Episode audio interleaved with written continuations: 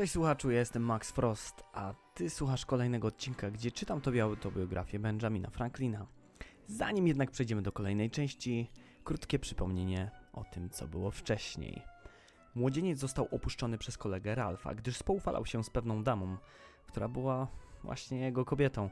Watts zatrudnił Benjamina na prasie, a później na zecerni, gdzie na początku nie był lubiany, gdyż nie chciał płacić wkupnego dla zecerów. Później jednak zmienił zdanie i był z nimi w lepszych stosunkach. Tam znany stał się z tego, że nie pił tak jak inni piwa oraz był znacznie szybszy w swojej pracy i trzeźwiej myślał. Zamieszkał u pewnej wdowy, która zgodziła się, by płacił tyle samo, co w gorszej lokalizacji, ale polubiła go i czuła, że jej dom będzie bezpieczniejszy u boku mężczyzny. Poznał Watsa Waygate'a, któremu zaimponował umiejętnościami pływackimi oraz nauczył go tego i jego przyjaciół. Zapoznali go oni z ludźmi wyższej klasy, zaproponowali podróż po świecie, ale Ben musiał odmówić, gdyż przyjaciel obiecał mu zatrudnić go w Ameryce, jak już wrócą. Po pobycie 18 miesięcy w Anglii znowu wylądował w Filadelfii, gdzie Denham zmarł, a Ben nie mógł liczyć na pracę u niego. Zatrudnił się więc znowu u Keimera, gdzie szkolił młodych adeptów sztuki drukarskiej. A teraz zapraszam do słuchania. Część siódma. Spotkanie wychowanka Oxfordu jako sługi muszącego odpracować 4 lata było dość dziwną sytuacją. Miał on nie więcej niż 18 lat i opowiedział mi o sobie. Urodził się w Gloucester, chodził tam do szkoły powszechnej, znacznie przewyższał kolegów w aktorstwie, gdy wystawiali w szkole sztuki. Należał do klubu dowcipnych, napisał kilka utworów drukowanych później w miejscowych gazetach. Został więc wysłany do Oxfordu, gdzie uczył się przez rok, ale nie był zbyt zadowolony, chcąc za wszelką cenę dostać się do Londynu i zostać aktorem. W końcu, po otrzymaniu kwartalnej zapomogi w wysokości 15 gwinei, zamiast spłacić swoje długi, udał się pieszo do Londynu, gdzie nie mając żadnych przyjaciół, którzy udzieliliby mu dobrych rad, wpadł w złe towarzystwo. Szybko wydał posiadane gwinee, a nie wiedząc jak dostać się do środowiska aktorów, znalazł się w dużej biedzie. Zastawił swoje ubranie, ale i tak brakowało mu na chleb. Wałęsał się, głodny po ulicach Londynu, nie wiedząc co ze sobą począć. Ktoś wcisnął mu do ręki ulotkę werbownika, oferującego natychmiastową pomoc i zajęcie się każdym, kto zobowiąże się do służby w Ameryce. Udał się tam natychmiast. Podpisał kontrakt, został umieszczony na statku i znalazł się w Ameryce, nie pisząc nawet jednego słowa informującego przyjaciół, co się z nim stało. Był on bardzo żywym, dowcipnym, dobrym z natury i miłym towarzyszem, niestety również leniwym, bezmyślnym i nieroztropnym w krańcowym stopniu. Irlandczyk John szybko uciekł. Zresztą żyłem na dobrej stopie. Oni szanowali mnie coraz bardziej, gdyż zorientowali się, że Kaimer nie może ich niczego nauczyć i że to ode mnie uczą się codziennie czegoś nowego. Nigdy nie pracowaliśmy w soboty, ponieważ Kaimer obchodził wtedy święto. Miałem więc dwa dni na czytanie. Moje znajomości ze zdolnymi ludźmi w mieście cały czas się zwiększały. Keimer ze swojej strony traktował mnie z wielką uprzejmością i z widocznym respektem. Jedyną rzeczą, która mnie wtedy niepokoiła, był mój dług u Vernona, którego ciągle nie miałem jak spłacić, będąc dotychczas słabym ekonomistą. On jednak, taktownie, nie wzywał mnie do jego zwrotu. Nasza drukarnia często potrzebowała czcionek, a w Ameryce nie było nikogo je wytwarzającego. Widziałem u Jamesa w Londynie, jak to się robi. Nie zwróciłem jednak baczniejszej uwagi na to. Teraz jednak sporządziłem formę i używając naszych zwykłych czcionek jako wzorów, odlewałem całą matrycę z ołowiu, co pozwalało nam uzupełnić braki. Przy różnych okazjach zajmowałem się także rytownictwem, sporządzaniem farby drukarskiej, byłem magazynierem, w skrócie zajmowałem się praktycznie wszystkim. Jednak jakkolwiek się starałem, zauważyłem, że moje działania tracą na swoim znaczeniu w miarę jak postępowało usamodzielnianie się pozostałych pracowników. Kiedy Keimer wypłacał mi moją drugą kwartalną pensję, dał mi znać, że uważa ją za zbyt wysoką i że powinienem zgodzić się na obniżkę. Stopniowo stawał się coraz mniej przyjemny, coraz bardziej zaznaczał swoją pozycję mistrza i często wyszukiwał jakieś błędy, stał się krytykancki i wyglądało na to, że niedługo wybuchnie. Ja zachowywałem się normalnie, z dużą dozą cierpliwości, obarczając częściową winą za te zachowanie jego trudną sytuacją. W końcu nasze związki zakończyła drobna rzecz. Wychyliłem się kiedyś, aby zobaczyć, co powoduje głośne hałasy w pobliżu. Keimer, znajdujący się na ulicy, spojrzał w górę i gdy mnie spostrzegł, krzyknął do mnie głośno, bardzo rozzłoszczonym tonem, abym pilnował swoich spraw, dodając kilka karcących słów, co zdenerwowało mnie bardzo, gdyż wielu sąsiadów przyglądało się temu, jak zostałem potraktowany. Natychmiast wrócił do drukarni, kontynuując kłótnię. Mocne słowa posypały się z obu stron. Dał mi kwartalne wymówienie, wyrażając swoje życzenie, że wolałby tyle nie czekać. Powiedziałem mu, że jego obawy są niepotrzebne, gdyż opuszczam go natychmiastowo. Wziąłem więc kapelusz, Podszedłem do drzwi, polecając Meredithowi, którego zobaczyłem na dole, aby zajął się kilkoma rzeczami, które pozostawiałem i dostarczył je do mojego lokum. Meredith zjawił się u mnie wieczorem i rozmawialiśmy o całej sprawie. Miał on wielki szacunek dla mnie i był bardzo niezadowolony z tego, że upuszczam drukarnię, podczas gdy on tam zostaje. Odradzał mi on powrót do moich rodzinnych stron, o którym zaczynałem myśleć. Przypomniał, że Keimer ma długi obciążające wszystko, co posiada, a jego wierzyciele zaczynają się niecierpliwić. Sklep Keimera także radzi sobie bardzo słabo. Towary często sprzedawane są bez zysku, aby zebrać trochę gotówki i często powierzane innym bez prowadzenia dokładnych rachunków, co doprowadzi do bankructwa i pozostawi lukę na rynku, na której mógłbym skorzystać. Odparłem, że nie mam na to pieniędzy. Powiedział mi wtedy, że jego ojciec ma o mnie wysokie mniemanie i po pewnych rozmowach poprowadzonych między nimi wyłożyłby pieniądze na rozpoczęcie działalności, jeśli wszedłbym z nim w spółkę. Mój termin u Keimera Powiedział, kończy się na wiosnę. Do tego czasu możemy mieć swoją prasę i czcionki z Londynu.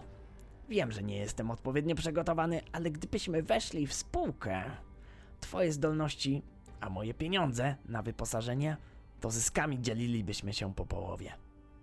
Propozycja była całkiem niezła, więc na nią przystałem. Jego ojciec był w mieście i też się na nią zgodził, tym bardziej gdy zobaczył, jaki mam wpływ na jego syna, którego jakiś czas temu namówiłem do zaprzestania ostrego picia. Miał on nadzieję, że jeśli dłużej będziemy się trzymać razem, to syn całkowicie porzuci ten nauk. Dałem ojcu Mereditha spis wszystkich potrzebnych rzeczy, a on przedstawił go kupcom. Wszystko zostało zamówione. Sekret miał być utrzymywany aż do przybycia zamówionego wyposażenia. Do tego czasu miałem, jeśli tylko to możliwe, zatrudnić się w innej drukarni. Nigdzie jednak nie znalazłem wolnego miejsca, więc miałem kilka dni odpoczynku. Wtedy Keimer, mając na widoku zatrudnienie przy drukowaniu banknotów w prowincji New Jersey, co wymagało zabiegów cięcia i posiadanie czcionek, które tylko ja umiałem wykonać, obawiając się, że Bradford może mnie zatrudnić i odebrać mu to zamówienie, przysłał mi bardzo grzeczną wiadomość, że starzy przyjaciele nie powinni się rozstawać z powodu kilku słów wypowiedzianych w chwili wzburzenia i że chciałby mojego powrotu. Meredith namówił mnie do przyjęcia tej propozycji, gdyż dzięki temu miał więcej okazji do kształcenia się pod moim okiem, więc wróciłem i nasze stosunki układały się lepiej niż jakiś czas temu. Otrzymaliśmy zamówienie z New Jersey. Wykonałem specjalnie dla niego prasę do płyt miedzianych, pierwszą jaka widziała Ameryka.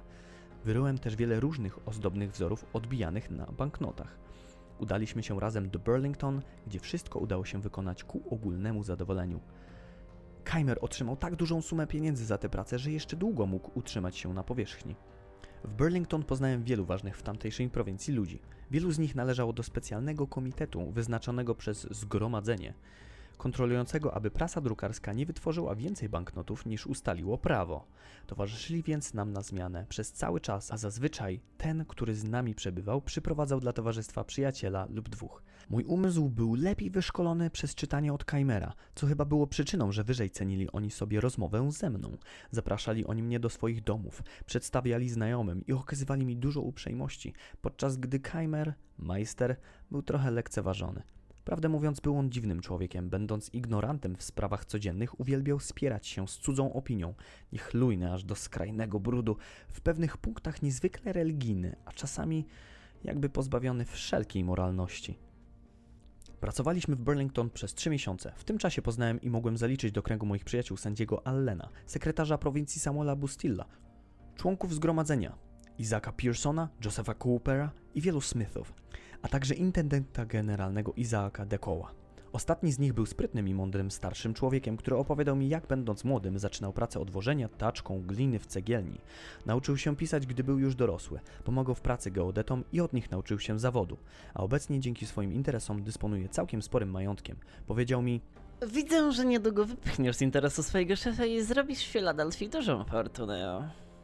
Nie miał on żadnych wiadomości o moich planach otwarcia własnej drukarni. Przyjaciele ci oddali mi w późniejszych latach wiele przysług, a czasem ja pomagałem im. Wszyscy oni darzyli mnie wielkim szacunkiem do końca swoich dni. Zanim opiszę start naszej drukarni, przejdę do opisu stanu mojego umysłu z uwzględnieniem moich zasad i moralności, abyś mógł dostrzec, jak bardzo wpłynęły one na dalsze wypadki mojego życia. Moi rodzice wcześniej wprowadzili mnie w zasady religii i wychowali mnie w duchu protestantyzmu. Jednak jeszcze przed osiągnięciem 15 roku życia zacząłem powątpiewać w wiele jego punktów w różny sposób przedstawianych w książkach, które czytałem, przez co zacząłem wątpić w to samo objawienie. W moje ręce wpadło kilka książek przeciwnych deizmowi, które zawierały istotę kazań Boyla, Wywarły one na mnie zupełnie odwrotny skutek do tego, do którego zostały stworzone, gdyż przytaczane tam argumenty deistów, które miały zostać obalone, wydawały mi się znacznie mocniejsze od przeciwnych. W skrócie, szybko stałem się deistą. Moje argumenty wykrzywiły także umysły innych, zwłaszcza Collinsa i Ralpha, ale każdy z nich zawiódł mnie strasznie, bez żadnych wyrzutów sumienia. Przypominając sobie również sposób, w jaki potraktował mnie Keith, również wolnomyśliciel, a także jak ja traktowałem Vernona i Pannę Reed, co powodowało w pewnych okresach moje poważne kłopoty. Zacząłem podejrzewać, że doktryna ta, być może prawdziwa, nie jest zbyt użyteczna. Mój londyński pamflet, który miał za motto słowa Dreydena, to, co jest, jest słuszne, chociaż ślepy człowiek widzi tylko najbliższe ogniwo łańcucha, jego oczy nie dostrzegają języczka uwagi, który wszystko równoważy. I z atrybutów Boga, jego nieskończonej mądrości, dobroci i mocy wnioskował, że nie może być zła na świecie oraz że występek i cnota są pustymi określeniami nieistniejących w świecie zjawisk. Wydał mi się teraz nie tak mądrą rzeczą, jak kiedyś o nim mniemałem. Zacząłem też podejrzewać, że być może jakiś błąd wkradł się do mojego rozumowania i wypaczył cały jego dalszy sens i tok rozumowania, co często zdarzało się w takich metafizycznych rozważaniach. Wzrastało moje przekonanie, że prawda, szczerość i rzetelność w stosunkach między ludźmi są najważniejsze dla osiągnięcia szczęśliwości w życiu i sformułowałem wtedy pisemne postanowienie, które wciąż pozostaje w moich dziennikach. Praktykować je zawsze będę, póki będę żył. Objawienie jako takie nie miało dla mnie większego znaczenia. Doszedłem jednak, rozważając wszystkie okoliczności, do wniosku, że pewne czyny mogą nie być złe, dlatego że są zakazane przez religię lub dobre, gdyż religia je zaleca, tylko może czyny te są zabronione, gdyż są dla nas złe lub są zalecane, gdyż są dla nas zyskowne ze swojej natury. I to przeświadczenie oraz życzliwa opieka opatrzności lub jakiś anioł stróż, albo może przypadkowy zbieg dobrych zdarzeń i sytuacji, albo też wszystko razem ochroniło mnie w czasach niebezpiecznej młodości, w ryzykownych sytuacjach, w których czasami znajdowałem się w otoczeniu obcych ludzi z dala od nadzoru i rad mojego ojca. Udało mi się nie popełnić wtedy rozmyślnie żadnych większych niesprawiedliwości i niemoralności, jakich można by się spodziewać z powodu mojego braku religijności. Mówię rozmyślnych, ponieważ te sprawy, o których pisałem, miały w sobie coś z konieczności wynikającej z mojej młodości i łotrostwa innych. Wchodząc w świat, miałem więc znośny charakter i starałem się go zachować, bardzo go ceniąc. Niedługo po naszym powrocie do Filadelfii nowe czcionki przybyły z Londynu. Ułożyliśmy je z Kajmerem i za jego zgodą opuściliśmy go, zanim o tym usłyszał. Znaleźliśmy dom do wynajęcia blisko targu i najęliśmy go, aby obniżyć opłatę za wynajem, która wynosiła tylko 24 funty za rok, a jednak później wzrosła do 70. Część domu zajął szklarz Thomas Godfrey z rodziną, który miał dokładać odpowiednią część opłaty, a my się u niego stołowaliśmy. Zaledwie wypakowaliśmy czcionki i uruchomiliśmy prasę, a zjawił się mój przyjaciel George House, przyprowadzając swojego krajana szukającego właśnie drukarni. Wszystkie nasze pieniądze były zainwestowane w rzeczy, które musieliśmy nabyć, więc tych pięć szylingów było naszymi pierwszymi owocami inwestycji, które przyszły w tak odpowiednim czasie, że sprawiły mi większą przyjemność niż jakiekolwiek inne później zarobione. Wdzięczność, jaką odczuwałem w stosunku do Hausa, spowodowała być może większą niż powinienem mieć gotowość do pomagania młodym i początkującym. W każdym kraju znajdą się osoby, które wszystkim wróżą klęskę. W Filadelfii też mieszkał jeden taki człowiek, znany, starszy, z uważnym spojrzeniem i bardzo poważnym sposobie mówienia. Nazywał się Samuel Mickle. Ten gentleman mnie nieznany zatrzymał się pewnego dnia przed moimi drzwiami i zapytał, czy to ja jestem tym młodym człowiekiem, który ostatnio otworzył drukarnię. Po usłyszeniu odpowiedzi twierdzącej powiedział, że bardzo mnie żałuje, gdyż było to bardzo kosztowne przedsięwzięcie, którego koszty zostaną stracone, gdyż Filadelfia chyli się ku upadkowi, a ludzie już praktycznie bankrutują lub zmierzają ku temu. Wszystkie oznaki przeciwne, takie jak nowe budynki i wzrost opłat za wynajem, były według niego złudne i w rzeczywistości należą do rzeczy, które szybko nas zrujnują. Opisał mi tyle przykładów nieszczęść, które właśnie zaszły lub niedługo zajdą, że spowodował pewną moją melancholię. Gdybym znał go wcześniej, pewnie nie zdecydowałbym się na rozpoczęcie własnego interesu. Mężczyzna ten żył dalej w tym gnijącym miejscu, powtarzając ciągle swoje przepowiednie, odmawiając kupna domu, gdyż wszystko ma i tak ulec destrukcji. W końcu miałem jednak satysfakcję obserwując, jak zapłacił za dom pięć razy więcej niż kosztował wtedy, gdy zaczynał on swoje narzekania. Powinienem był wspomnieć wcześniej, że na jesieni poprzedniego roku zebrałem wszystkich swoich utalentowanych znajomych i założyliśmy klub samodoskonalenia się, który nazwaliśmy Junto. Spotykaliśmy się w piątkowe wieczory. Zasady klubu, które wyznaczyłem, wymagały, aby każdy członek w swojej kolejce wyznaczał jedno lub więcej pytań z dziedziny moralności, polityki lub filozofii natury, nad którym dyskutowaliśmy wspólnie, a raz na trzy miesiące napisał esej na dowolny temat. Nasze debaty odbywały się pod nadzorem przewodniczącego i miały się odbywać w duchu absolutnej prawdomówności, bez zamiłowania do dysput lub pragnienia zwycięstwa. I aby zapobiec zbytniej temperaturze dyskusji, wszelkie wyrazy bezpośredniego poparcia lub zaprzeczenia zostały po pewnym czasie zakazane. Pierwszymi członkami klubu byli Joseph Brintal, kopista akt urzędowych, człowiek w średnim wieku o łagodnej naturze, bardzo przyjazny, wielki wielbiciel poezji, czytający wszystko, co wpadło mu w ręce, całkiem możliwie piszący, inteligentny w rozmowie i bardzo uzdolniony w wielu drobiazgach. Thomas Godfrey, matematyczny, genialny samouk, późniejszy wynalazca przyrządu, obecnie zwanego kwadrantem Hadleya. Poza swoją dziedziną miał on małą wiedzę i nie był zbyt miłym towarzyszem, gdyż jak większość wielkich matematyków, których spotkałem, oczekiwał idealnej precyzji we wszystkim, co było mówione i zawsze negował lub dostrzegał różnice w drobiazgach, co uniemożliwiało normalną konwersację. Szybko nas opuścił. Nicholas Skoll, mierniczy, późniejszy mierniczy generalny, wielbiciel książek, czasami piszący kilka wersów. William Parson, wykształcony na szewca, jednak uwielbiający czytać, dzięki czemu posiadł dużą wiedzę matematyczną, której uczył się, aby zająć się astrologią, z czego później sam się wyśmiewał. On także został później mierniczym generalnym. William Morgridge, stolarz, bardzo zdolny mechanik i solidny, rozważny człowiek. Hugh Meredith, Stephen Potts i George Webb, których scharakteryzowałem wcześniej. Robert Grace, zamożny młody człowiek, szczodry, żywy i dowcipny, uwielbiający kalambury oraz swoich przyjaciół. William Coleman, wtedy pracownik kupiecki w moim wieku, o najchłodniejszej i najjaśniejszej głowie, największym sercu i najwłaściwszym morale praktycznie ze wszystkich ludzi, jakich spotkałem. Nasza przyjaźń trwała bez żadnych przeszkód aż do jego śmierci 40 lat później. Nasz klub przetrwał prawie tak samo długo i był najlepszą szkołą filozofii, moralności oraz polityki, jaka istniała w naszej prowincji. Ponieważ nasze pytania czytaliśmy w tygodniu poprzedzającym ich dyskutowanie, w ciągu którego czytaliśmy wiele na tematy związane z pytaniem, aby móc lepiej dyskutować. Tutaj także nabyliśmy dobrych zwyczajów przy rozmawianiu, gdyż nasze reguły chroniły nas przed zniechęcaniem się nawzajem. Dlatego też nasz klub przetrwał tak długo i będę miał jeszcze okazję o nim mówić. Moi drodzy, tak kończy się część siódma autobiografii Benjamina Franklina. Dzięki za to, że jesteście ze mną. Mam nadzieję, że Wam się podobało. Już nie mogę się doczekać, aż będę czytał dla Was część ósmą.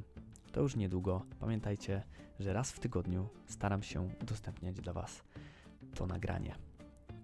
Jeżeli jesteś jeszcze zainteresowany inną moją twórczością, no to na przykład zapraszam na YouTube'a Max Frost. Tam są też e, odcinki moich podcastów, które są niepublikowane tutaj w Twojej apce podcastowej albo na Spotify. E, oraz na Facebooka. Walnij dla mnie lajkiem. E, będę wiedział, że mnie słuchasz, więc będzie miło mi wiedzieć, że po drugiej stronie słuchawki też jest jakaś osoba. Także dzięki jeszcze raz za słuchanie i słyszymy się w przyszłym tygodniu.